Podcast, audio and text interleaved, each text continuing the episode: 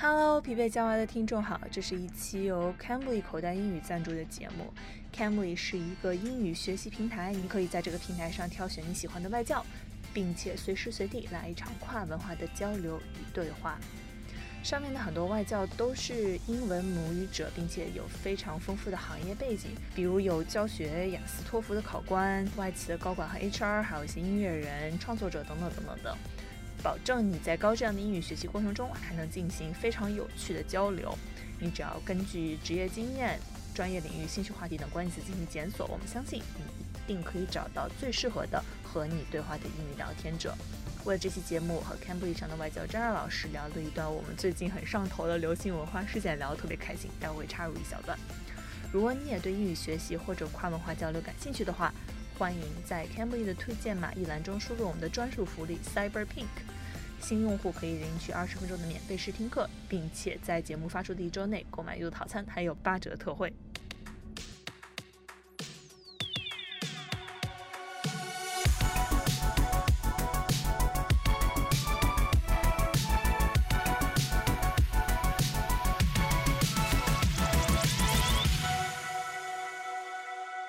畅谈荧幕中的镜像世界，治愈疲惫的当代生活。欢迎收听流行文化播客《疲惫娇娃》啊，我是花酱。那么这期节目后再起呢，还有其他两位女的。那剩下两位女的给大家打个招呼，然后顺便介绍一下自己。大家好，我是小杨，我是一个女的。嗯，大家好，我是潘萌，然后第一次来疲惫娇娃做客，我是一个在洛杉矶工作生活的 writer producer。好，欢迎潘萌，欢迎欢迎，Hello Hello，大家好，鼓掌鼓掌。然后这一期呢，也是我们非常期待已久的一期节目，因为我们呃三个人其实都在追这个 HBO 刚刚结束的第一季的这个《龙房子》，中文互联网上很多人喜欢把它叫做《龙房子》哈，然后正式的翻译应该是《龙之家族》（The House of the Dragon）。算是一个呃《权力的游戏》的前传。如果你是《权力游戏》的粉丝的话，应该是会鬼使神差就会打开 HBO 给 HBO 交钱，然后看这部剧，因为嗯，它其实讲述的是 Westeros 这个大陆在 Daenerys 两百年之前的这么一个历史。对，我觉得就是我们要不要先聊一下，就看完剧之后的第一反应吧？为什么这个剧能够让我们每集都疯狂的，就是刷 Reddit，然后就在群里面不停的跟其他人去交换自己对某个角色的感受？然后为什么我们对这些角色都如此上心？昨天晚上看同人文看到凌晨三点。嗯，对，咱们给大家提供一个数据哈，就是截止昨天晚上，也就是十一月初。Archives of Our Own 上面，龙房子已经有好几十页的这种作品。嗯，光是 Daemon Targaryen 和 Rhaenyra Targaryen 这个 CP 就有一千五百篇文章。对，然后第一热的 CP 是 BG，是 Daemon Targaryen 和 Rhaenyra Targaryen。第二热的 CP 是 GL，是 Alicent Hightower 和 Rhaenyra Targaryen。他们俩特别特别好磕，特别特别，就是他们俩第一集就很好磕。嗯，其实，在看之前我是没有任何期待的，因为我本身也不是全游的，就是死忠粉，就是算是一个普通观众的视角。所以在出这个前传的时候，其实就是觉得说，作为一个从业人员，就是有必要搂一眼的那种感觉。就我完全没有看过这本书，是完全什么都不知道的状态下看了前面几集。但是我其实还是有一点循序渐进的，而且我觉得可能。很多就普通观众跟我的观点差不多，我们都是在第一集、第二集，呃，还是有个适应过程，到第三集差不多就是进去了，开始上头。对，第三集是很大的一个分水岭。对我同意，我同意，我也是，因为我不算是这个《权力游戏》的死忠粉。但是，呃，我自己是觉得 HBO 这么大的一个制作出来了，Why not？然后就是因为第一集和第二集大概隐隐约约就是描述了一些呃 Damon 和 Renera 的这个性张力，然后好像到了第二集还是第三集的某一个时刻，就是他的这个某一个画面，这个画面左边是站着这个 Damon，然后以及他的随从，右边是一个刚刚骑着龙，然后过来去帮助自己的父亲解救政治僵局的 Renera 过来去质问他的叔叔，然后就这个叔侄。两个人有一个这种非常对称的一个镜头画面的特写，然后就这一幕，我突然就意识到，妈呀，我上头了，就这种感觉。那可能是一个 moment，然后我意识到，就从那个 moment 之后，每周末我都非常非常期待新的一集出来。对，这部剧真的是非常非常特别，因为我在看完。Game of Thrones 之后，其实是一个失望的大动作，一个失望大动作。嗯，大部分人的都是这样。对，非常非常的痛苦。哎，我甚至都没有看最后一集，就是我不愿意去看最后一集。但是 House of Dragon 就怎么讲呢？就是你再给他一次机会吧。然后没有想到啊，这么好看。对，还是很好看，甚至让我觉得比。Game of Thrones 还要更好看了，因为 Game of Thrones 怎么说也是十年前的作品。嗯，如果你还没有觉得自己非常老的话，你现在再回头去看 Game of Thrones 前几集的话，你会发现它其实还是很慢的，很磕碜，而且很磕碜是第一。第二是对于当代名二零二二年的观众，对它的速度已经有点慢了。就是现在的这种剧，其实相对而言更加信任观众，也会更勇敢的做一些就是那种非常夸张的。剧情的推进，就包括包括《House of Dragon》一个很大的争议，就是它的时间进度实在是太快了，儿的一下二十年，儿的一下二十年，尤其是他们的孩子那一波，对，换了三批演员，换了三个演员，对，然后成年人这一波换了两批演员，对，嗯。而且他这个换演员的方式不像是我们以前看小时候的这种连续剧，比方说第一集、第二集，哎，有这个小主角童年时期的样子，然后之后的三十集、四十集就是一个演员，然后贯穿始终。龙房子它不是的，龙房子是它第一集到第五集是这么一批年轻的代表这个主角们少年时代的这么一一批演员，然后到了第六集还是第七集，就是剧集已经过半的时候，又突然把这些非常核心的角色全体换了一遍。对，其实，在很多人看来是一个。很冒险，很冒险。然后，当你对其中的一些长相，你你对这个呃 Rhaenyra 的五官已经产生了一种熟悉感，产生了一种 attachment 的时候，突然到了关键剧情推进的这第六集，完全变了另外一个演员。这其实是起码在我的这个观影经历当中是第一次体验的。而且我当时我记得不断的很多人都在这个 Reddit 上就 freak out 了，直接说啊怎么办？就是我我们的 Rhaenyra 要走了，很难就是 let her go 这种。对，心里挤出来的可真香，真香，真他妈香。因为你刚刚跟一个人物建立感情嘛，对，啪叽换了一个新的人。所以我觉得这个确实挺冒险的，而且我看了，嗯，showrunner，呃，Ryan 和 Miguel 的一个采访，当然 Miguel 现在已经不在了，他们就说，其实他们最开始写的时候，并不是像现在的这个结构，就是他们最开始出这个第一季的整个剧情安排的时候，是从一个未来的时间点，就可能是比现在的最后一集的时间点还远的一个未来开始写。因为他们这个王朝纷争非常久嘛，中间还有很多的编年史可以写，然后企图用一种 flashback 的方式把前情交代了。但是写着写着就发现不 work，因为前面的这一对女孩的这个青春期的故事太重要了，就没有办法说我从中间直接开始讲怎么对立，怎么就把最嗨的点直接放到第一集。这个一般是美剧的操作了，就是第一个 pilot 的一定是要非常爆的嘛。但他们就写着写着说不行，我非得从头开始讲这个故事，所以他们就。把前面的稿就废了，然后就从青春期开始写，那他就势必这每十年每十年的跨度就需要用到不同的卡司。对，然后这个就还是一个挺冒险的决定，但是也是我觉得他们是赌对了，因为这个在 HBO 历史上也是没有的，包括现在就是比较流行的一些网剧，包括像 The Crown 王冠，它中间是不断的换演员，但是它的推进是以季为单位的嘛？对，就伊丽莎白女王的青春期，然后她的中年，她的老年，其实这个观众是有期待。就有这个心理准备，但像这样就是写个几集就给你换人了，其实还是特别激进的一个选择。但我觉得他们还是对的，因为如果没有前面对少女时代的一个很周详的描述和铺垫，其实你很难推到最后就最华彩的那几集。嗯，我觉得要不我们就顺着这个儿的一下滑进第二个话题。龙房子的故事的背景其实是《全游》里面的一个很窄的一段一个注脚，而且它是从一个后来者讲述当时的故事这样的一个视角去讲述的，所以它其实讲的就非常快，而且没有是是没有第一人称视角，在很大程度上就是它最后都会比《全游》更高，因为《全游》毕竟是从第一视角出发的。然后这个 showrunner 我觉得还有一个我非常非常喜欢的决定，就是把两个女性。放在了这个故事的中心。嗯，对，其实我是看完大概前几集的时候，我是回去看过这个 J.R. Martin 的《Fire and Blood》呃这部小书的，但是其实里面是没有任何剧情可言的，它真的就是一个编年史。呃，里面的这个内容就单薄到，比方说就是小杨在二零二二年的十一月十三日买了一个 bagel，就是类似于这样子的。然后只不过它的整个的视角是更加宏大的，是关于谁谁谁就是生了孩子，然后整个的这个王朝人员的异动，然后这些王储们做了什么，这些重要的人物他们干了什么。但是它其实是就像是一一个骨架，是没有这个灵魂和血肉的。嗯，包括就是龙房子在这个过程中，其实 showrunner 其实是可以做出很多不同的选择的。就是我可以相信他们把这两个女性放在中间是一个非常刻意，就是女性的体验被加进历史的叙事里面，就包括女性的生育、女性的欲望、对孩子的保护，就这些东西都会变成史诗本身。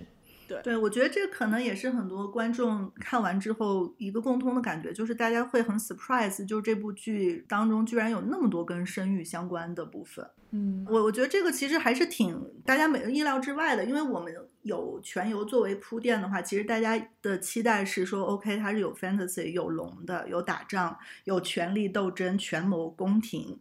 但是我们不会想到说它会有那么多，就其实它只有十集嘛，嗯十集当中其实它展示了生育的方方面面，然后女性的情欲，这个我觉得其实比所谓很多当代的大女主或者是所谓的女性主义的当代美剧做的还要更彻底。嗯我同意。我觉得就是以前在看，比方说《大明宫词》这样子以女性视角为中心的电视剧的时候，你某种程度上，它虽然是从女性的这种生命经验出发，但是其实从某种程度上是讲一个女性碰撞到男性社会之后的对于男权社会的一种控诉。嗯但是我觉得《龙房子》它其实是一个非常彻底的关于女性及权利、女性生命经验核心的这么一个表述。比方说，就是当王储是 Rhaenyra 时候，他在开会的时候，他刚刚生产完，然后他会有这个义乳的这么一个场景的展现，以及他在少女时代作为啊、一个准王储，然后他这种。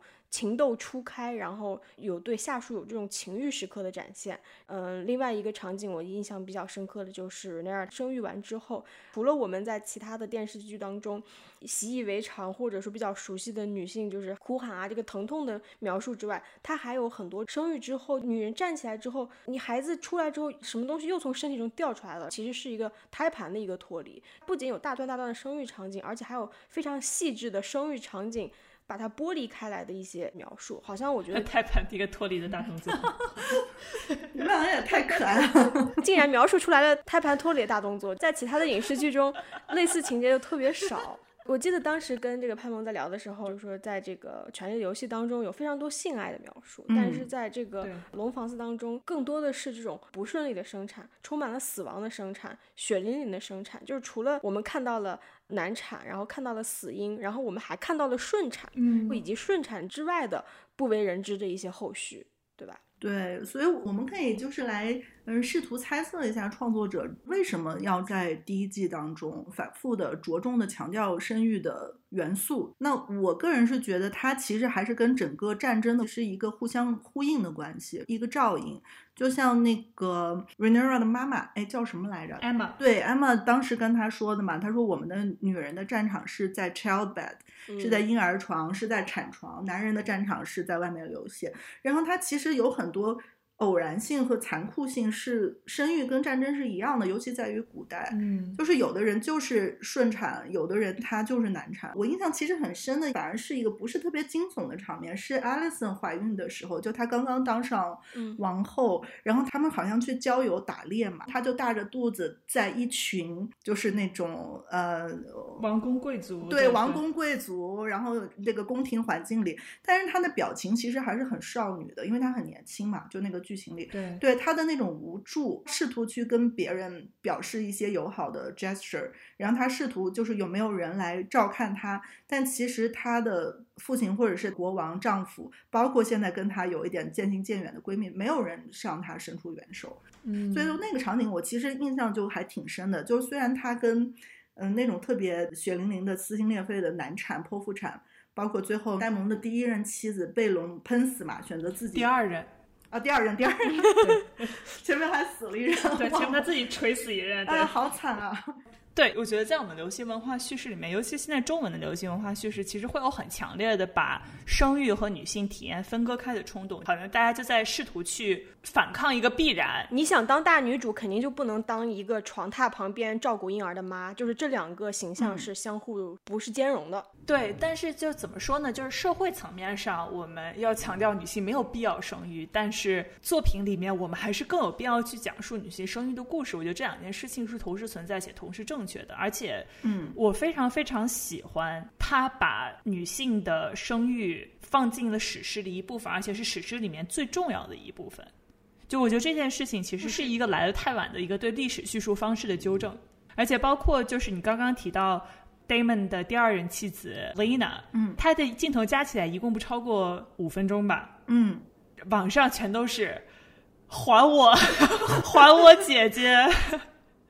那天一打开 Twitter，一片哀嚎，一片哀嚎，说还我我的姐。但是他的这种，就包括兰纳尔自己对自己的定位是一个战士，Dragon Rider，他是一个 Dragon Rider，御龙的战士。然后他以一种战士的心态来面对他生命中的这种生育的生育作为一种不确定的暴力，对，他就来面对这件事情。然后你也完全可以看到，Showrunner 在写 Damon 的时候，其实是让 Damon 带着尊敬和敬畏，嗯，去看 Lena。然后这件事情其实也就把他这个角色所做的决定烘托起来了。对我，我真的很喜欢。我觉得我想要说一点点，就是从 Lena 这个角色上，我能看出来 Ryan and Miguel 这个搭档，包括他们另外一个主力编剧就是 Sarah Hess。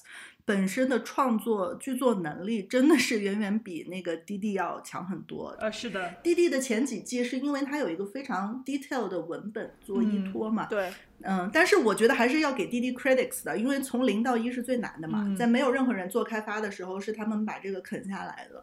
但是我觉得现在的这个创作班底确实都是美剧老炮，然后他们对人物的把控，因为。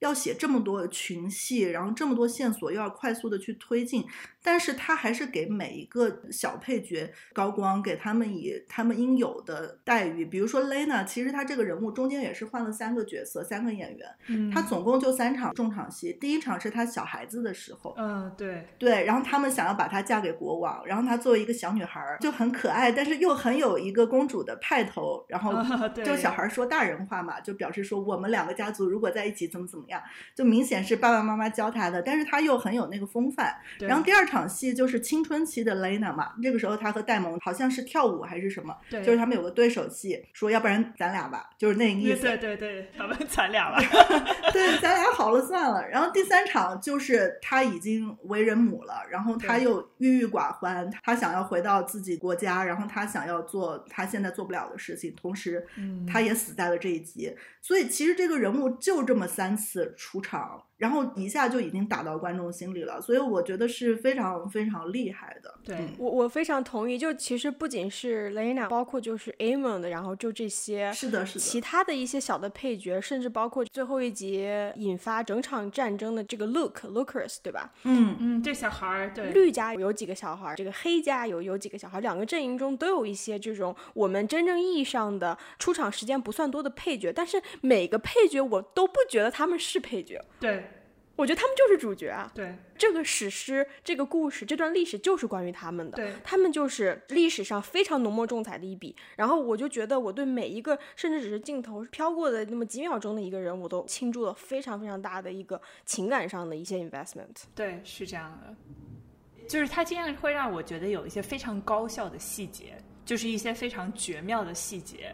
就比如说，你刚刚说到郁郁寡欢的 Lena，呃，就是有 Lena 和和 Damon 两两两两口子跟人吃饭，跟土豪吃饭，跟土豪吃饭，然后土豪提了一件事儿，提了一杯是吗？提了一杯，说的咱们喝，对，然后 Damon 说喝就喝，我当时还在想说这两个人的关系是什么样的，然后我就看见 Lena 瞅了 Damon 一眼，Damon 就不敢喝了。啊，就是这一个微小的一个动作，你就知道他们俩的关系的本质是什么样的。Damon 被制住了，就是这个锤死第一个老婆的 Damon，对，被制住了，而且这是一个互相尊重的关系。然后你就立刻会想到他之前的铺垫。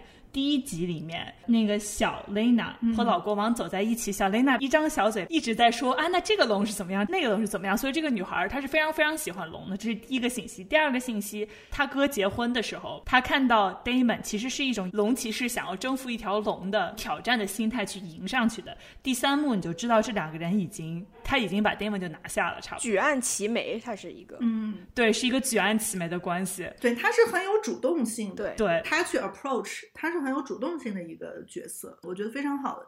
但也有书粉，我看有书粉就给我留言说，觉得还是不够啊，觉得他还有很多没有展现。但我觉得这个可能就是一个取材上的取舍了，因为确实要讲的东西太多，就嗯没有办法在这个第二梯队、第三梯队的人物上面。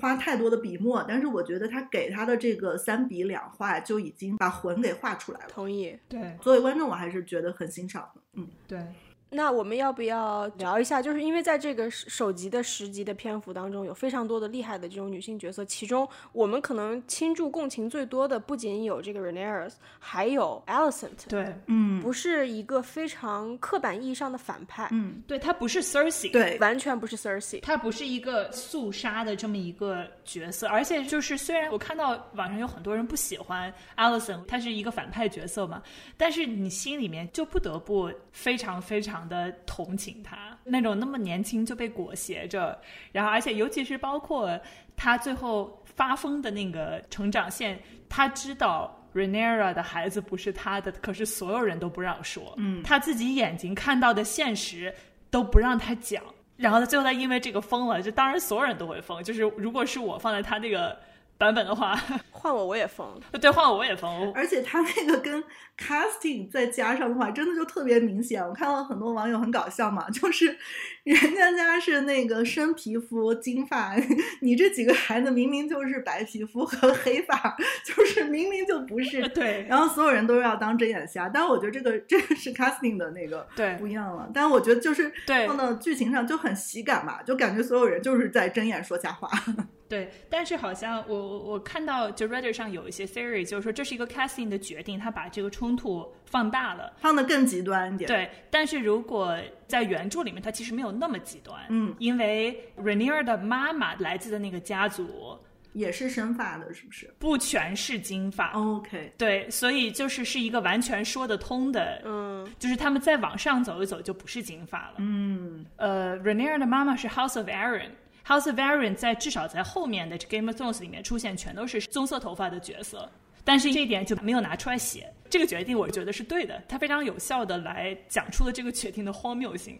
严显的说 Alison 的崩溃是多么的崩溃。呃，对，真的，对我是非常能 relate 他的，因为我我觉得，尤其是就第九集那个国王死了之后，他那一整集其实就是整个行动线是由他来穿的嘛，嗯起码是最主要的那条线，就是他一直是在奔波和周旋，对一直是企图说还是在绿岛那种啊、特别。就是已经马上一触即发的状态下，还是希望能守住最后一点点的和平和友谊。嗯一场一场都是他的行动线，他跟父亲聊完，聊完了以后又去找那个 Rhaenys 嘛，就是找那个无冕之王，对，然后向他剖白自己的内心，他也是很真诚的。他说：“我觉得其实本来就是应该是你来当王，嗯，但是现在就变成是男人，我也没有办法。”然后完了以后还有忙活了一大圈，然后儿子如此令人失望，就是他那个眼神，你你就会觉得说他的感觉就是我忙活来忙活去，我要干嘛？他非常清楚，而且我觉得他本人并没有说要取而代之的野心，对他其实真的就是被裹挟到这个份儿上，他们不得不有很多的不得已。对，然后，而且最后回到房间，本来就想坐下来，然后突然 又有一个恋足癖出现，就是那场戏特别的。那么特别痛苦。因为本来我我看第九集之前我刷剧透嘛，人家说哇这个这个有那个有有刺激场面，哇好劲爆，我还想着说是不是有什么大尺度床戏，结果看到他就是非常疲惫的坐在椅子上，然后把袜子给脱了，对，然后我就觉得哎真的好累啊，就是我我能觉得他的那种奔种波一天的疲惫。心力交瘁，对，对，我能感觉到，就是 Alison 他之所以 gone mad，然后以及变成了很多人被定义出来的反派，其实就是因为他害怕自己的儿子死，对这是他唯一的一个动机。他害怕嗯 Aegon 被杀，因为 Aegon 被杀是由不得这个 Rhaenyra 的。如果一旦 Rhaenyra 坐上了铁王座，嗯那么 Rhaenyra 的合法性其实是不断的被 Aegon 的这个存在所挑战。对所以有的时候，当他在思考 Rhaenyra 坐上铁王座之后的一系列的后果的时候，这是一个让人头皮发麻的一个事情。对 Aegon 可能会死，他的小孩儿正在这个嗷嗷待哺的自己的婴儿会死，所以就是真的是从母亲的一个视角来看的话，他就不得不变成一个 Rhaenyra 的一个对立面。对所以我觉得就是这个王位的合法性和王位它是一个零和游戏这样一个本质，让这两个阵营越来越变成了一个你死我活的地步。就是我觉得剧中的每一个角色，他其实都不受自己的控制，而是受这么一个制度的裹挟。对其次我，我还有一个很有意思的一个视角的代入，就是我其实代入了 Alison 他爸的眼中，这个脑海中去想象 Alison 的成长和蜕变，我其实是非常惊讶于他在这个宫廷当中存活的能力和他的成长速度。对因为他从一开始的一个权力的附属品和权力的工具，最后直到第七集、第八集、第九集，他真正变成了权力本身。嗯，然后以及我有一种感觉，就是历史其实就是从 Alison 的子宫当中被孕育出来的。真的他的儿子们、他的女儿们和他阵营的这个 formation 是他生育出来的。对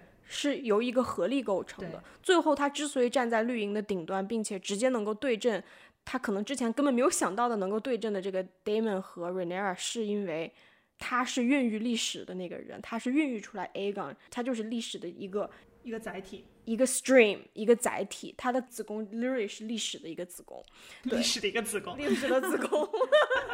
我我其实还心疼他的一点是，他其实相对于 Rhaenyra，相对于其他的角色来说，他是缺少一个更多爱，嗯，有更少的自由度的这么一个角色，就不像是 Rhaenyra，他不爽还可以骑龙去逛一圈儿，就是 Alison，他是一个他是个凡人，他是个凡人，他是一个没有龙的这样一个存在。就是当你想到 Alison 的存在的时候，你其实会非常的自怜和自弃的。对他必须是要吞很多很多针才能活到第十集。他不像 Rhaenyra 一样，她是一个万众瞩目的一个公主，然后她是被自己的父亲的爱和自己的母亲的爱和龙的这个庇护和自己的血统的庇护成长起来的这么一个一个公主。对，我我就是我刚刚本来有个问题，但是你把它回答了，就是说我刚刚其实很想问，那你觉得 Alison 和之前所有的电视剧里面出现的这种迫不得已的操心的妈，区别在哪里？但是你，我觉得你刚刚说的其实是一个非常好的回答，就是因为你把这个历史的视角转了一下之后，当 Alison 的行为就是历史本身，她生育这件行为就是历史本身，嗯，而不是推动历史的一个注脚的时候，但你其实不会就觉得说女性的体验在历史里面，女性需要摒弃自己作为女性的体验才能去参与历史的。对我当时其实发了这样一条微博，就是我觉得女性生命的这个 sphere，对 sphere 应该怎么翻译？女性生命的这个维度，这个球，这个球，它就是政治本身，它不是一个看起来像是一个被藏在床榻、被藏在厨房里面的一个只包含着女性经验的球，而这个球它就是政治本身，就是历史本身。我当时写的就是女性的苦难、女性的脆弱、对孩子的保护、对性的欲望、对孩子能活下来的这种安全感的渴求。就构成了战争和史诗本身。对我觉得《龙房子》整个这个剧集告诉我们的就是上述的一切。嗯，对，这种感觉起码是和我看这个《权力的游戏》刀光剑影的这种大史诗、大场面的这种剧感觉是不一样的。对，而且你刚刚提到有一点，就是 Alison 需要吞一千根针，对但是 Rhaenyra 不需要，就是 Rhaenyra 也他也需要，他也需要，他吞的也是，就他们吞的东西不太一样。但是我真的是非常非常喜欢他们俩的这个友谊的处理。其实很多程度上让你让我想到我的天才女友，像这种对于女性友谊的这种剧，尤其是女性友谊之间那种微妙的妒忌和互相的这种爱怜。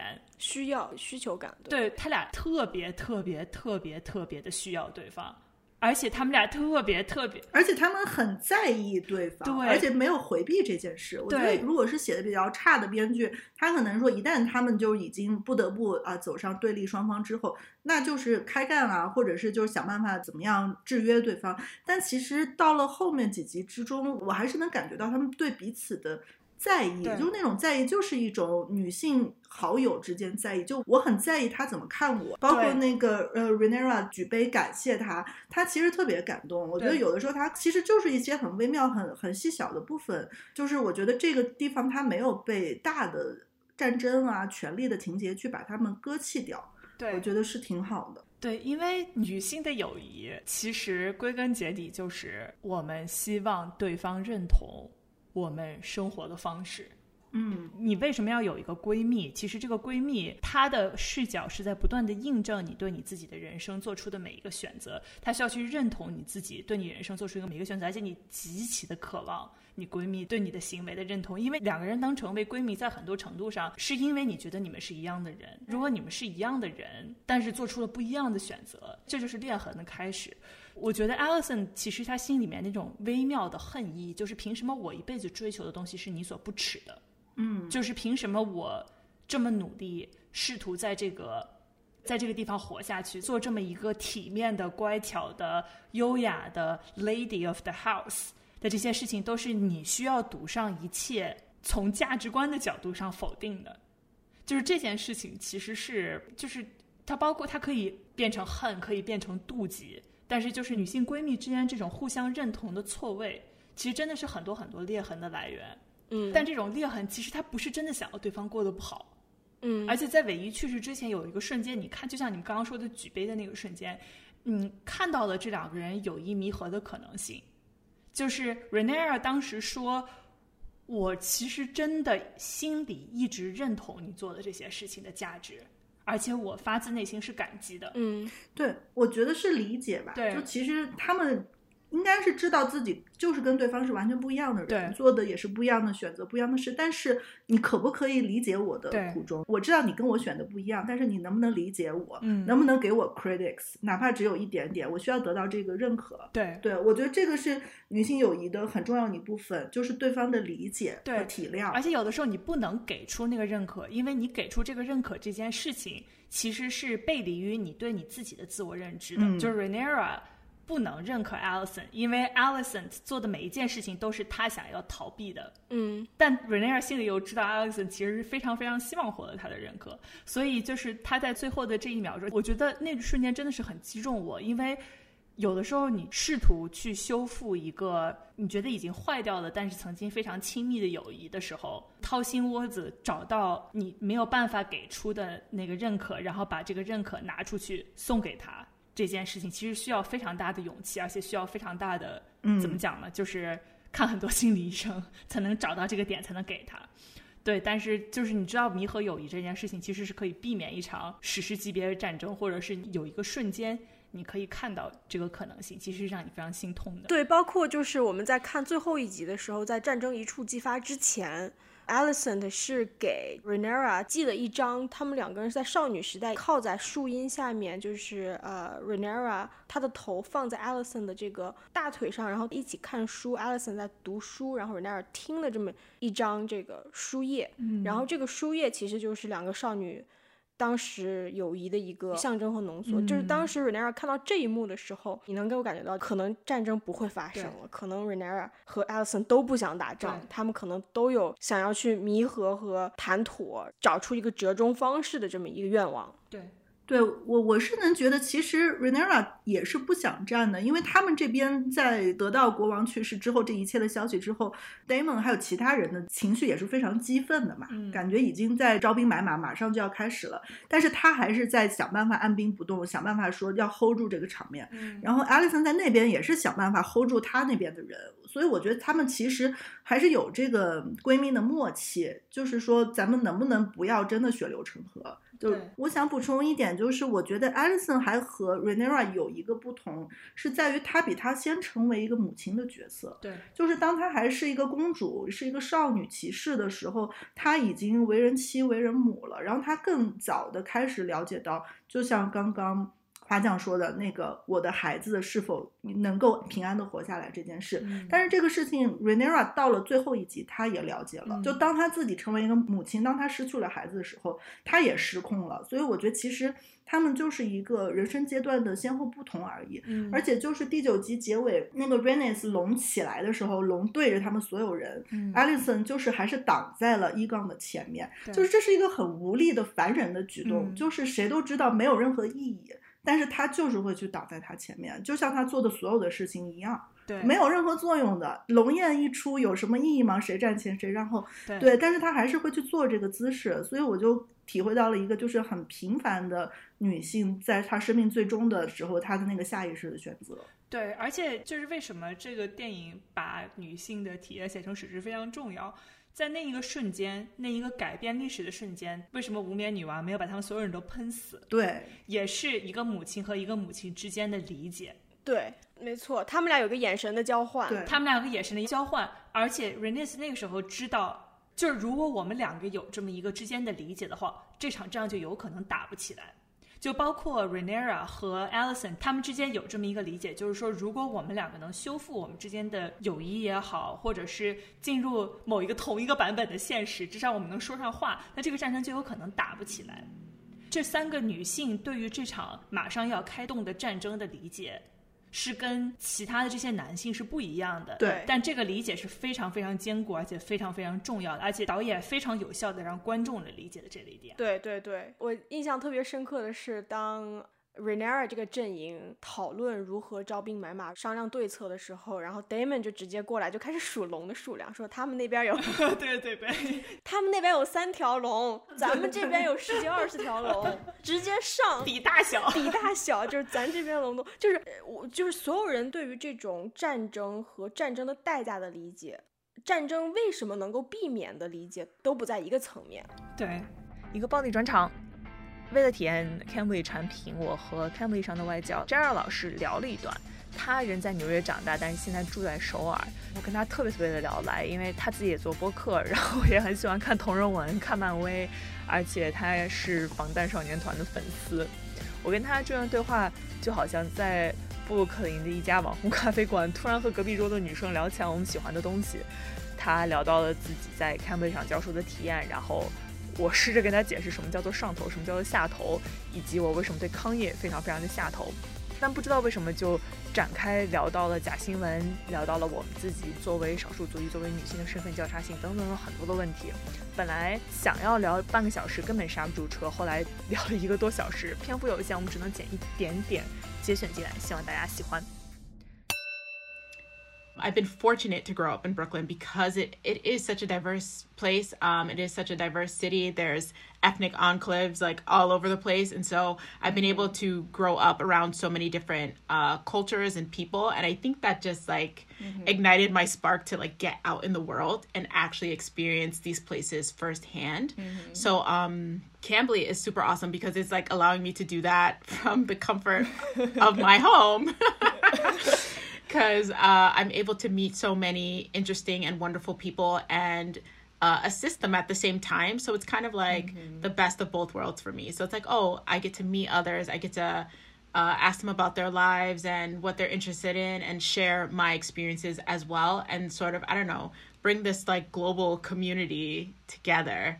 Which is really awesome. Mm-hmm. Like, as you mentioned, there's like a genuine curiosity. Mm-hmm. I think that's where it starts, right? Like being curious, wanting to know, wanting to learn. I guess my biggest offhead, quote unquote, right now is Kanye.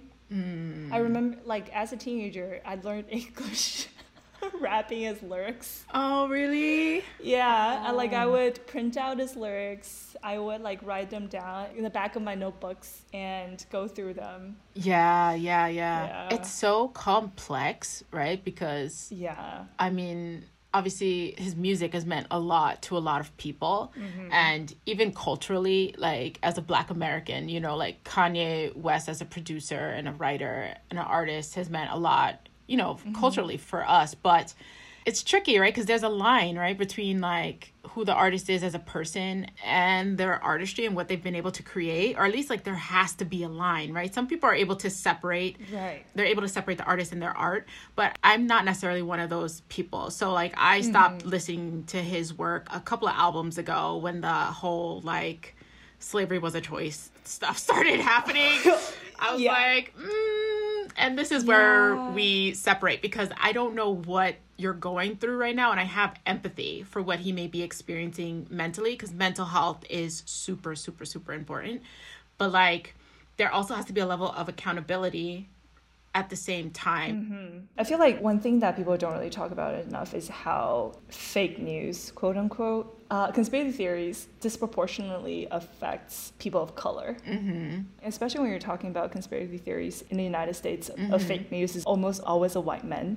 But being here in the Asian community, you I know for a fact that there are conspiracy theories just tailored to older Asian population where they don't have access to because access to information is a luxury, it's a privilege. And then when they do not have that privilege, they get wrapped into like these little buckets of YouTube algorithm. Yeah, it's I don't ever advocate for taking, you know, someone's right away to to say what they want to say or believe what they want to believe, but mm-hmm. again, like there are consequences. There are real world consequences to the things that we say and especially if you have a huge platform. Mm-hmm. Like you need to be more conscious of that than most, right? Like mm-hmm. John or Jordan down the street or who are on their YouTube with like five views, like I'm not that worried about. But you know, like someone who has access to millions of people's minds, I'm worried, you know? I am. and especially with the lack of like critical thinking and things of that nature. Mm-hmm. And I, what I mean to say is like my intersectionalities mm-hmm. as a black woman, right, existing in the world. It's like part of me is like I never want to be a part of any sort of collective that's going to take down a black man or a man, you know, a man of color, right? Mm-hmm. Because I want to uplift, right? Like that's why I feel meant to do or called to do. Mm-hmm. But at the same time, you can't ignore things like that, especially when it's not reciprocal, right? Like, mm-hmm. are they uplifting Black women in the same way? In the same way that I have empathy for someone who mm-hmm. may have struggled or come from a certain type of background and has achieved this massive success. Like, of course, I want to see you succeed, but at what cost? Like, at the cost of others' safety? Like, absolutely not. So it's Right. it almost gets the same way with Kanye, right? Like to be like, even though I think you know capitalism need we need to do away with that as well, but to to see you know a mm-hmm. black man amass this huge amount of success and fortune or whatever, it's like oh my goodness, like look at that. Right. But at the same time, it's like Turn that around and start attacking the women's. life. yeah, like but are you a good person? Like now, like n- ugh, now I can't defend you. You know, like my Right. yeah, it's only gonna go so far. It's it's Yeah. so yeah, it's tricky. 时间有限，只能插入这么一点点。但是我很想说的是，表达欲和交流欲本身，其实往往就是学习语言最好的动力。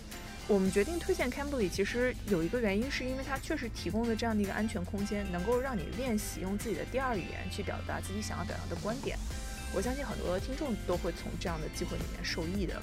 在这期节目的最后，我们还再剪了一段我和 Jara 看完新的黑豹 Black Panther 电影之后，聊到我们磕的 CP，然后也聊到了民权运动的历史和民权运动领导者的各种各样的路线斗争的内容。我自己觉得聊得还蛮开心的。如果喜欢的话，节目结束之后请不要走开。Again，我们的专属福利 Cyber Pink。嗯，不然我们接着往下说，就是这个战争是怎么打起来的？就是虽然这三个极其拥有权力的女性看到了战争打不起来的可能性，但是最后这个战争还是开始了。就是其实我我看完这个之后，我就想到之前上学的时候读过的一篇论文，嗯，这个论文给我印象非常深，就是 Rationalist Explanation for War。呃，我到时候可以把论文怎么找放在底下。他有一个观点给我留下非常非常深刻的印象，他就是说战争永远不是最优解，因为每一场战争的成本对于双方来说都是永远至高的。嗯，比如说艾伦森一开始他为什么想要打仗？他是为了保护他的孩子。对，但是剧透，好吧，其实大家也可以猜到，这样真正打起来之后，他孩子就他失去了不少他的孩子。嗯，他举出了几个理论吧，就是为什么人最后不会选那个最优解。呃，有一些问题是没有办法被分割的。而且如果一个问题没有办法被分割，而且这个问题没有讨论或者斡旋的空间的话，战争就很容易打起来。就比如说一个王座上面不能坐两个人，然后所以他给出一个警示，就是一些寸土不让且不能被讨论的冲突往往是极其危险的。然后还有一个理论就是说，他这个论文里面没有展开讲，但是他毕竟假设所有的开战双方是纯理性人，就还有一个可能性就是说，如果开战双方不是理性人，就像比如说 House of Dragon 最后战争打起来的这个由头，是一个完全随机失控的小事开始的，就是 Aegon 骑着的这个龙突然失去控制了，对，然后他就把 Lucerys 和连着他的龙一起咬死了。看到这段，我自己也目瞪口呆，嗯。因为这个是完全是一个随机的一个变量，对你根本就没有想到说 Amon 这个小逼小逼孩子，就看起来像四十岁的一个小逼孩子。哦，这个小逼孩子就是他从童年时期，我就是对他又爱又恨，就是那种，就是这个小逼孩子。然后他们两个算是两个从小到大就有 beef 的这么一对，不能说他表兄弟，还是就是这么一对少年，叔叔侄叔侄叔侄叔侄，嗯，差辈儿了，差辈儿了，对，差辈儿了。就这对叔侄从小就有 beef，然后一直这个 beef 可能上升到了一个这个 Amon 想要去恐吓 Lucas 一下，对，然后最后完全失控了，对，完全失控的一个，最后这个 Amon 也自己就说哦 fuck，就这种局面的时候，对，你会发现一切东西就已经急速的失去控制，然后就是你你会知道这个战争已经不可避免了，对，尤其是最后一幕，就是那个 Renera 他他的这个表情从一开始的震惊，然后到。最后的就是我发誓，我不计代价，我也要为我的儿子去报仇的这样一个复仇的表情的时候，你会发现理性已经让位于失控，然后你人性的任何的弱点都在此刻被完全的放大，然后战争又是一个放大人性弱点的一个场域。对，战争是放大人性弱点的一个场域。有一个反对这种。战争可能是从人性的弱点，从这种失控小事开始的这种理论，就是说这个世界上没有随机失控开始的战争。虽然有可能你看到引发战争的这个由头是一个完全随机、没有人可以预测的这么一件事情，但是这个局面的风险可能性的增高是一个理性的结果，是一个很多人在做出很多独立的理性决定之后，一起把局面推到了一个。Powder keg 就是一个火药桶，对，一点就着的这么一个局面。对我我是很喜欢这个结尾，我觉得这个结尾就是一个满分的 season finale 啊，就是它一定是最后是一个大炸弹，然后下一个大钩子，把大家就敬请期待第二季。嗯，就是从戏剧的角度上来说，所有人的努力一定是徒劳的，一定是不可挽回的。对，就是最后一定是走向一个失控的终点，然后这个失控终点一定会发生在最后一集的最后五分钟。对，就是。龙在第一季当中，尤其是这个场景当中，它不再只是一个核武器，嗯，就它其实，嗯，Targaryen 与龙的关系一直也是我很好奇的一个点，就它不是说就是说啊，我有核武器，你们没有核武器，所以我就我统治了这个王朝。其实它与龙的关系也是，就是有偶然性在里面，然后也会有变数在里面的，对，它也有可能会失控，包括这个年轻的。呃，王子与龙之间的磨合，嗯，然后包括这个龙，其实就是原来不是他的龙嘛，对吧？嗯，对，他这个龙是易主的，对，所以我觉得通过这一个细节，也展现出了龙的更多的可能性，因为在全游的时候，其实龙就是一个核武器嘛，对，但是这一剧当中这个前传。龙其实有给了更多的描写。第一个当然是因为十年之后技术更进步了，他们对龙可以做出更大的呃视觉上面的表现。第二个的话，我觉得他也更纵深的去写 Targaryen 这个王族，就是他们与龙的关系其实应该是更复杂的。对，我同意。其实有的时候你可能把龙一是想象成一种失序的政治力量和自然力量，然后这个政治和自然力量不一定是要。被这种所谓的高贵的人或者是聪明的人所臣服。我突然就是想聊一下 Amon，他作为一个 Westro 的一个极小年纪就展示出这种政治野心家的这么一个角色来说，嗯，他对于龙的这种强行的控制和驾驭，以及这个龙不知不觉中易主，是不是因为这之间也是因为他和龙之间没有建立起完全的信任，所以龙才会不听他的话才失控？就是说，是不是？这一层面的东西，我们也可以解读一下。其实我觉得龙它可能更像是一个失序的力量的一个化身，然后这种力量不是不能被驯服的，这种力量是需要被敬畏，然后是需要被尊重的。然后 Amon 它其实代表的是人的贪婪和对于权力欲望的一个非常不好的一面。嗯。其实就是我之前也跟潘萌也聊过这件事情，我就是为什么说这个《龙房子》这个剧给大家带来很多这种古意的感觉？嗯，为什么这种世界观给我们让让我们觉得如此的封闭而忠实，而且 convincing？就是因为对，呃，和这个《Game of Thrones》不同的是，《Game of Thrones》它其实有进行着大量的和当代社会的一些互动，对比方说 Danny，对吧？嗯，Daenerys，他在剧中多次搞革命，然后搞废奴。比方说，当时那个乌鸦的那个宗教，其实是和当时川普整个这个 cult 和整个 alt right 这个 cult 是相互呼应的，和一些比较激进的民粹主义是相互呼应的。嗯，但是其实你仔细看到《Hot D》，就是这个《龙房子》这部剧。他的这种封闭而忠实的世界观，是让你是觉得这些角色们好像真的是在属于他们的神的注视下在生存、在战斗、在死亡。对比方说，就是 Rhaenyra，他完全不是一个像 Daenerys 一样是一个革命的角色，相反，他是一个王权的。享有特权的一个延续和化身，因为我记得有其中有一幕场景，就是第三集还是第四集，很多这个 Westeros 的一些王公贵族在竞争和这个 Rhaenyra 去联姻的一个可能性，就有一大群这个王公贵族排着队给 Rhaenyra 自我介绍。自我介绍到一半，瑞娜说：“我累了，我要走了。”这个时候，两个阵营两个人就厮杀起来了。然后厮杀起来的时候，瑞娜她其实并没有制止这两个人相互想要取得对方的生命，而是瑞娜就是想要一走了之，就不想管这摊子事儿。她其实是完全能看出来，瑞娜她就是一个养尊处优的，视其他人生命为草芥的这么一个不顾平民死活的一个公主。就瑞娜她从来没有超出过她那个阶级的局限性，瑞娜从来没有超出过这个世界。所设置的这种阶级的这个局限性，对，所以我就觉得，呃，Renera 他就是一个 Westro 的这么一个 monarch，他就是 Westro 的一个王权。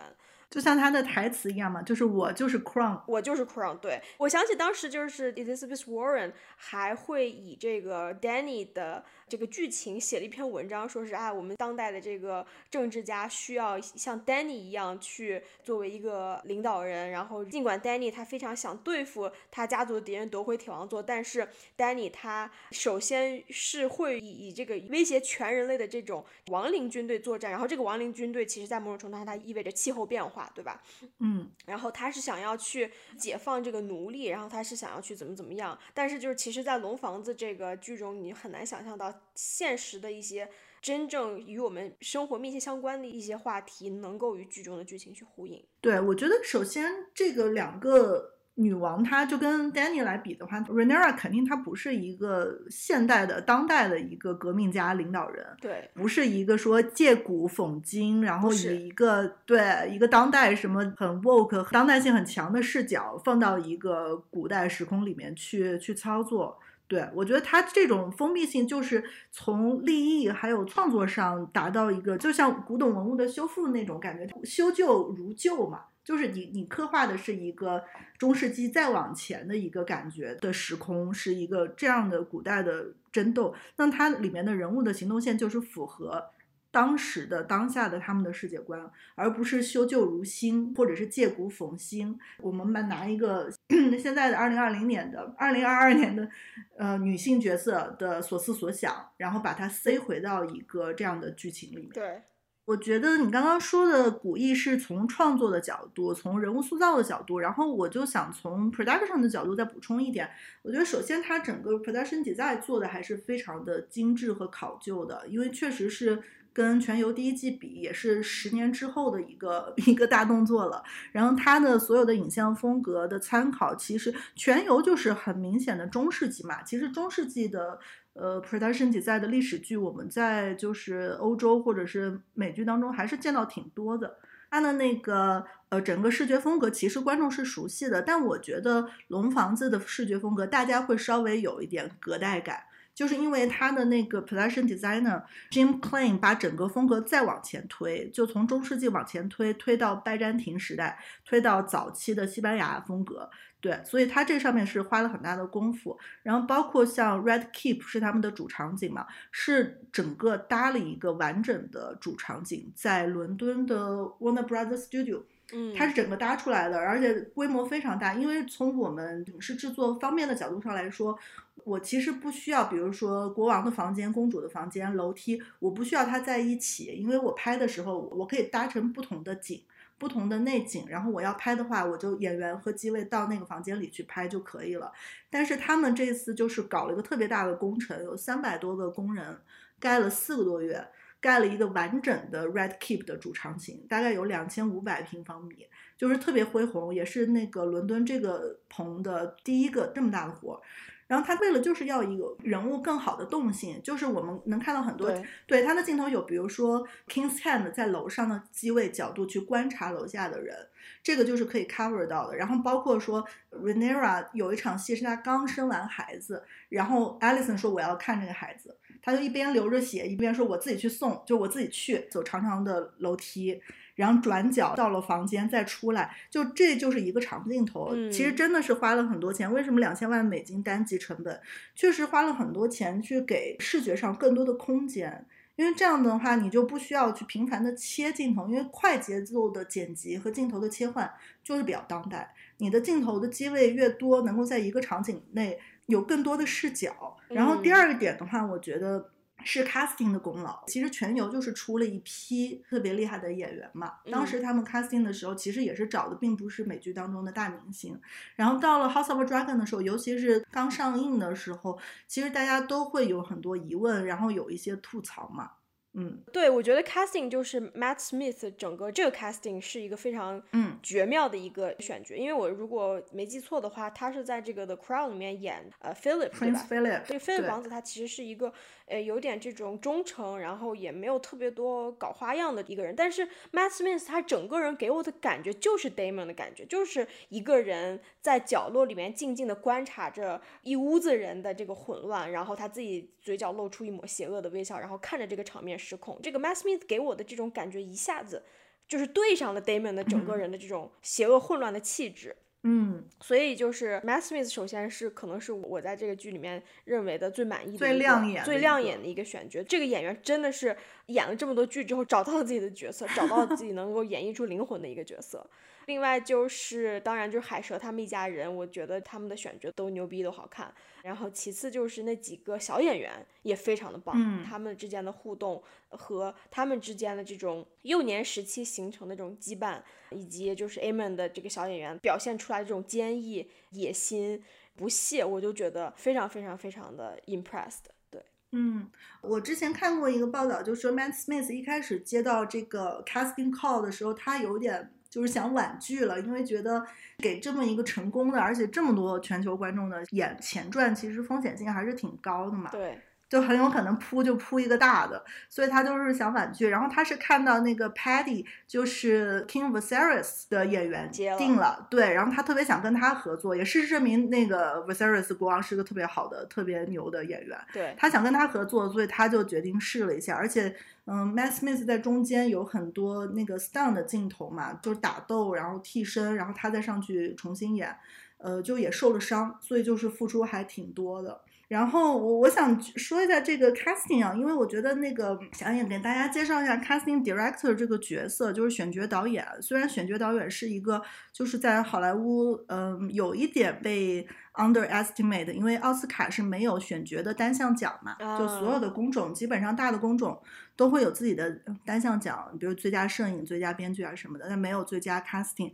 但是 casting 真的我觉得是一个无冕之王，就是一个好的剧的选角能够决定很大程度上的成败。然后这部戏和全游全部都是在英国做的，所以它虽然是一个，就比如说弟弟是美国人，然后原著作者美国人，HBO 是美国平台，但其实它的 production 的 headquarter 一直都是在 UK，然后他们付钱也付的是，呃，付的是那个欧元和英镑，对，拍摄地也是在欧洲，所以它其实我觉得它是一个美剧规模的英剧，就这么说可能比较像它的风格。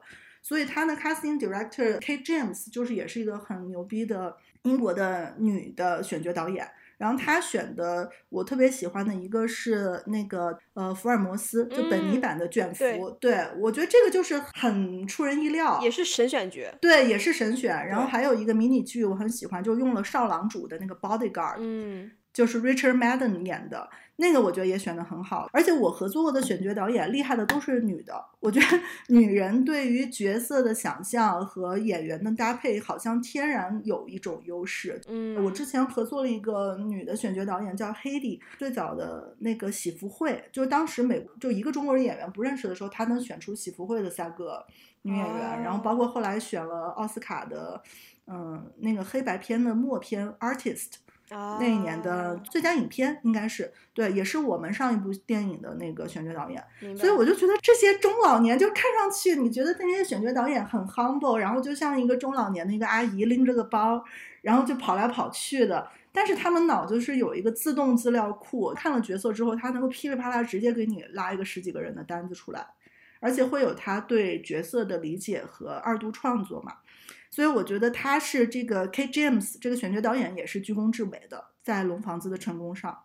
对你刚刚说到二度创作，我完全能够体会到这种感觉，就是一个角色和一个演员之间的互通和相互激发。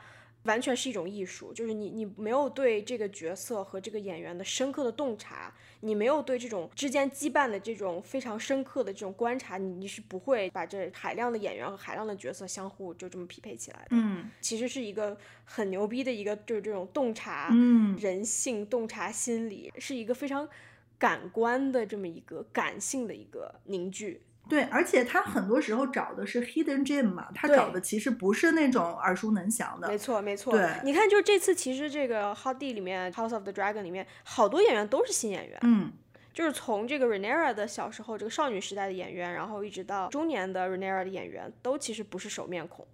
包括 Matt Smith 也是，就是我之前对这个演员其实完全不熟悉。我知道他演过 Doctor Who，当时他演 Doctor Who 的时候，很多人也觉得他有点丑，对对，就是觉得丑帅丑帅的。对，觉得他因为之前 Doctor Who 跟他长得风格也是不一样嘛。对，我觉得这个可能也可以呼应一下刚刚我们聊为什么觉得龙房子很有古意，因为他刻意用了一些这种生面孔，就不是用用一些好莱坞感特别强的美剧脸，他用了一些演员是并没有出来的演员，然后他就完全直接就能够贴到角色上。这也是对他的这种古典感很有帮助。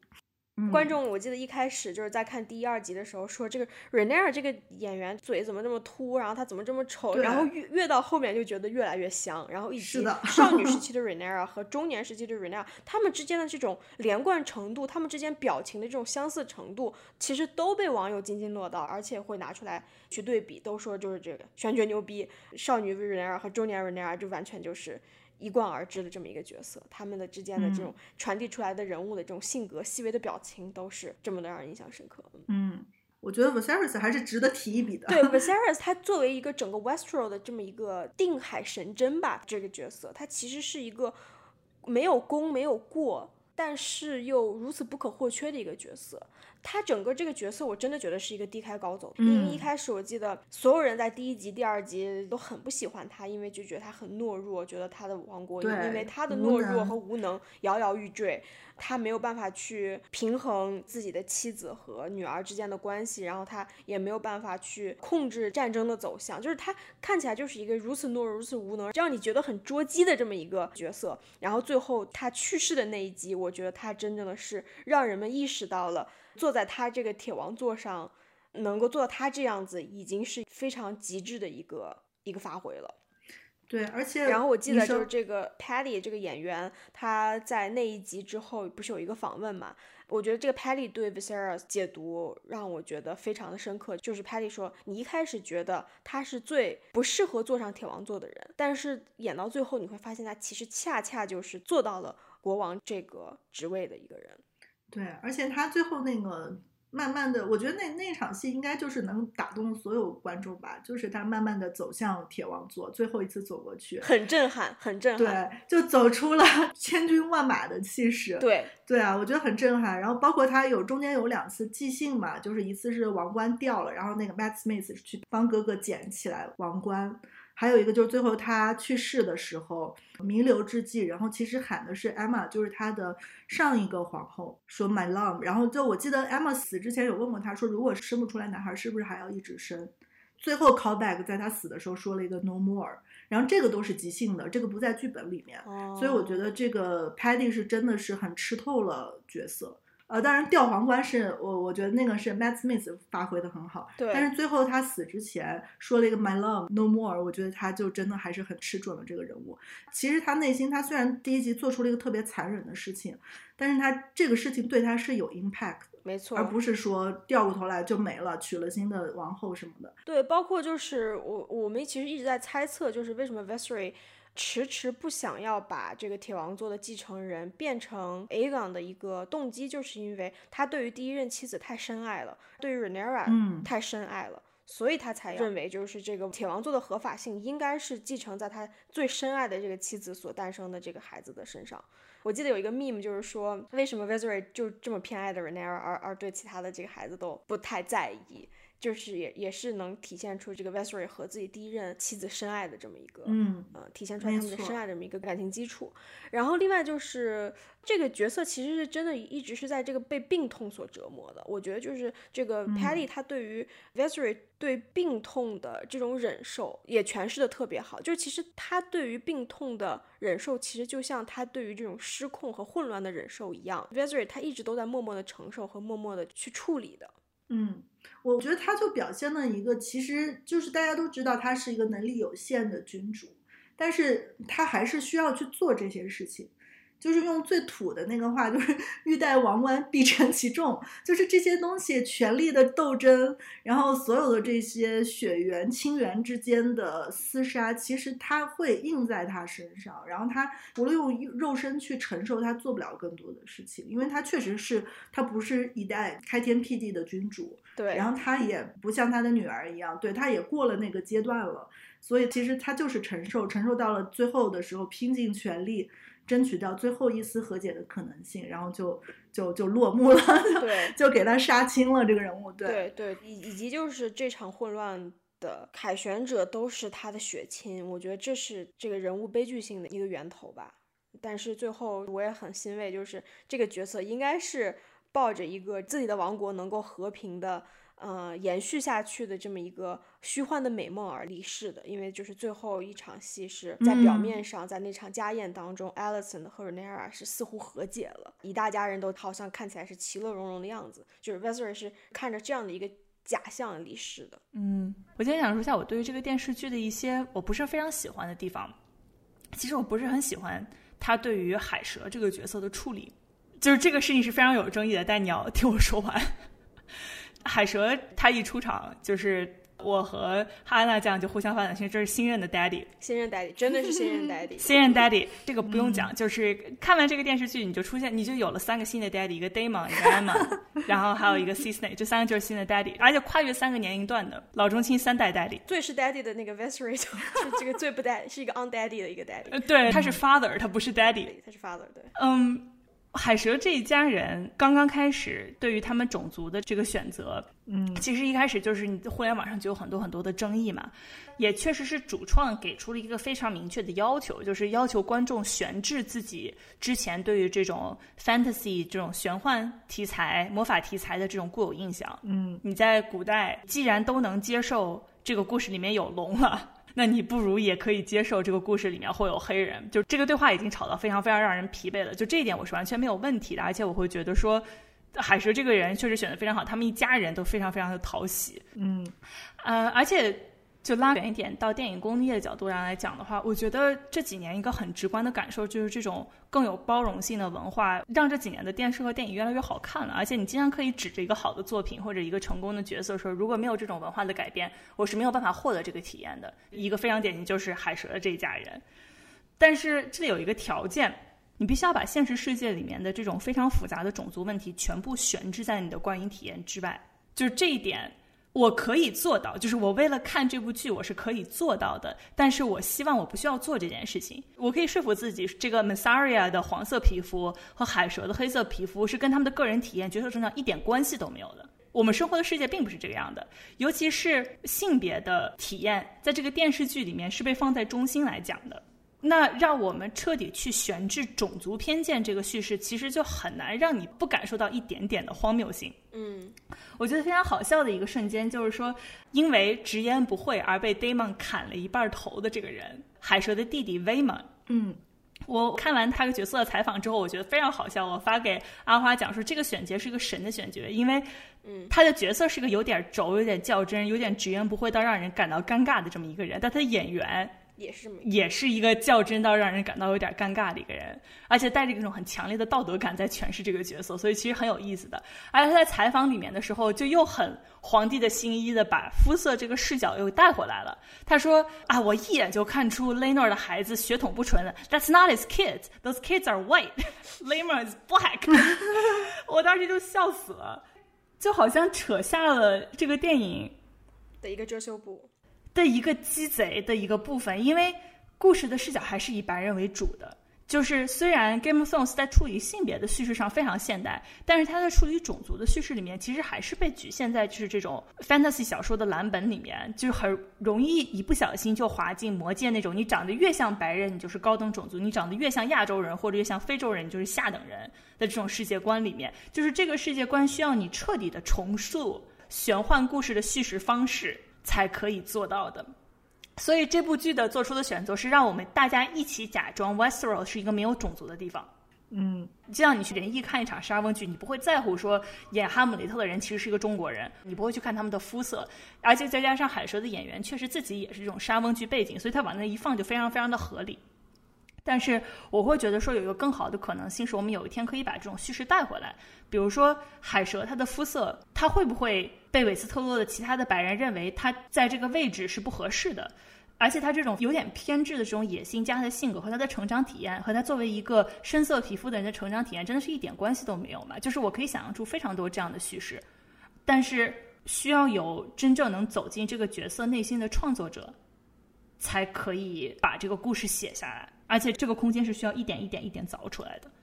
我同意，就是这部剧它其实等于说是给我们制造了一个不存在的一个种族已经不是制造社会裂痕的元素的这么一个不存在的真空。然后这个真空如果对比现实世界的话，其实是有一点点可笑，有点点荒谬的。嗯，差不多了。对，差不多了，差不多。你要不要聊聊 A 梦啊？聊聊你的心头好。我觉得其他我可以不用说了。对，因为他出场其实次数也不多嘛，出场了可能三四次。我就很喜欢这个人物的成长弧线，从一个被欺压的小孩子，然后到野心暴露，然后再到他的这个失去了这个眼睛，变成了 Alison 和 Renera 的一个巨大裂痕的一个导火索，然后再到因为他的一些鲁莽的一些举动。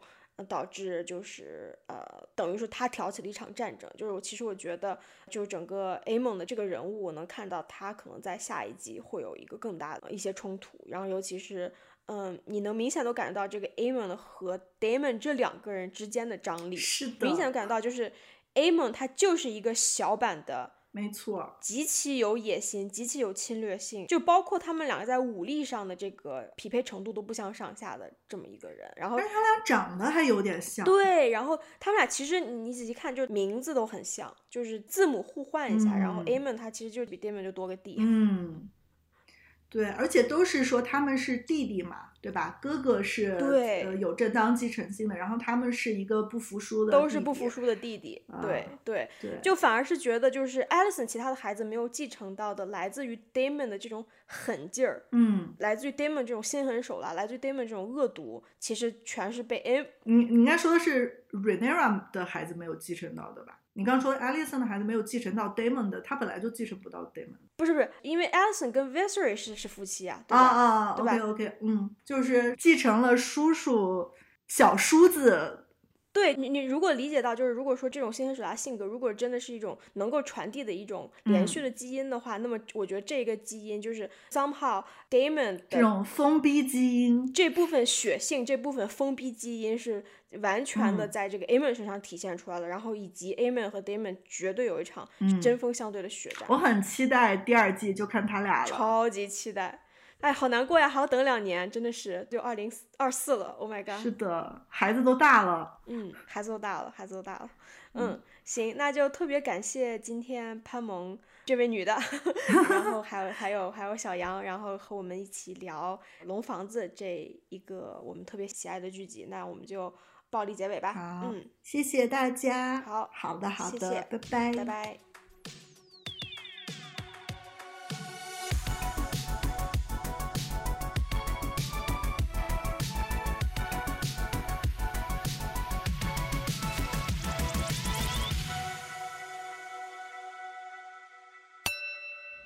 I was watching Black Panther the other day. Oh yeah. It's very hard to root for Namor.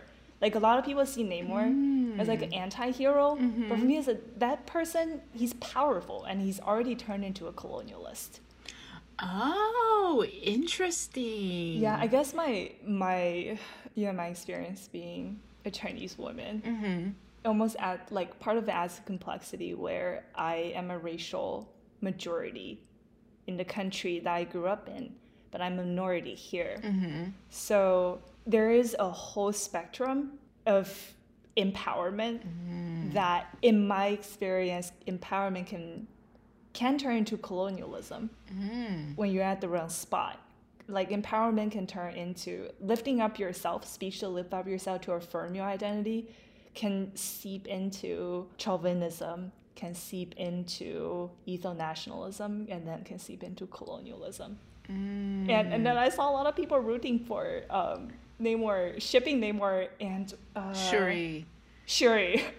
Yeah, I was one of those people. I was like, yeah, yeah. That's why I'm like, I'm like, this is very interesting because I Mm. I didn't get that read on him. So for me, like I saw him as like the like an anti-colonialist Mm. was how I was reading his character's motivation of like Mm-hmm. we don't want your imperialism over here. We don't want you finding out about Telocan or or is that was that the name? Talokan. yeah the name of their home right the sort of Right. protective space of like you know if wakanda chooses to open up then that's on wakanda but we are not choosing to open our borders so to speak right and i was Right. like and i was like yeah like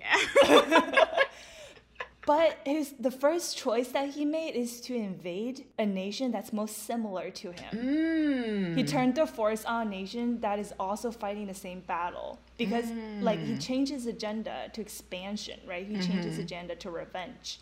Mm. And then if like safety is more important, like where is the line like between safety and protection? oh that's a good that's a good Yeah, question but I I was low key shipping them as well. Um, like I saw this meme on Twitter of like it's just like a girl lying on the ground, and then there's like a out of body of herself like floating Mm-hmm. out, and then my feminism leaving my body. anytime to know comes on screen Yeah. literally every time it comes. I was shipping him with everybody. I was like, oh, maybe he'll get with the mom. Oh, maybe he'll get with the. I, I just. I mean, he's old enough as the mom, right? yeah, yeah. I mean, he's Yeah, I mean, he has rain. Ancient. Yeah. So I was just like, he could be with literally anybody, a stick, and I'd be here for it.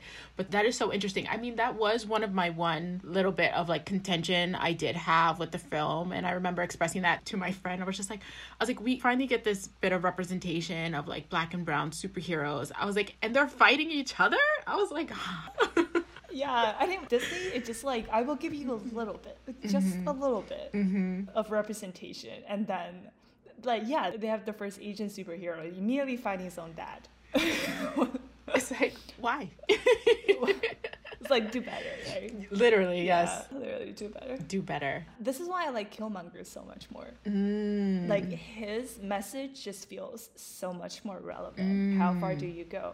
Like, do you fight them? Do you tear down their building? Do you vandalize? Right? Or do you just march peacefully? Yeah. Oh man, I used to um have this discussion uh in university classes. Um mm-hmm. it's this whole idea of like revolution being like is inherently violent. Mm-hmm. Right? Like can you have change without violence? Mm-hmm. So even though we are fighting for equality, for equity, can you achieve that peacefully? Are people in power just going to give you these things because you've asked nicely, because you've marched peacefully, because you know protested or you've um, boycotted. Mm-hmm. I'm like anti-violence. Like I, I don't believe or support violence. Mm-hmm. But even I am like, would I have the freedoms and liberties I have today if someone didn't sacrifice their literal body mm-hmm. to give me that? No, I would not. Like I would not. It's so interesting. Like you would think, okay, we're so technologically advanced. Maybe there is a way, right, to do it. The version of history that we learned in China, mm-hmm. we never learned about Malcolm. Mm-hmm. We only learned about Dr. Kin. Mm-hmm. And I was very surprised when I learned that he is not like the unified leader, that mm. he was like a controversial figure. Yeah, and I think like I mean, we know why Dr. King has been almost whitewashed in a sense, right? Yeah. By the this narrative that like, you know, he was a pastor and a reverend and and he wanted, you know, peace and like obviously like he did that was integral to the work that he did, but I think more so he wanted justice and he wanted Right. equality and towards the end of his life even his own mindset started to shift in regards to Mm-hmm. What we need to do in order to live freely especially as the war was i think it was it vietnam war i believe was Mm-hmm. I think um, so, yeah. Was tearing the country apart. was happening yeah so i'm like it's just this false narrative you know of like Mm-hmm. trying to put malcolm and dr king against one another and even i would say as someone who Mm-hmm. grew up in the states and you know has a public school education i don't remember learning about malcolm x in before university like he Mm-hmm. was a figure that even we were not you know taught it was like information Oh, interesting. yeah you had to specifically look for yeah Interesting. mm-hmm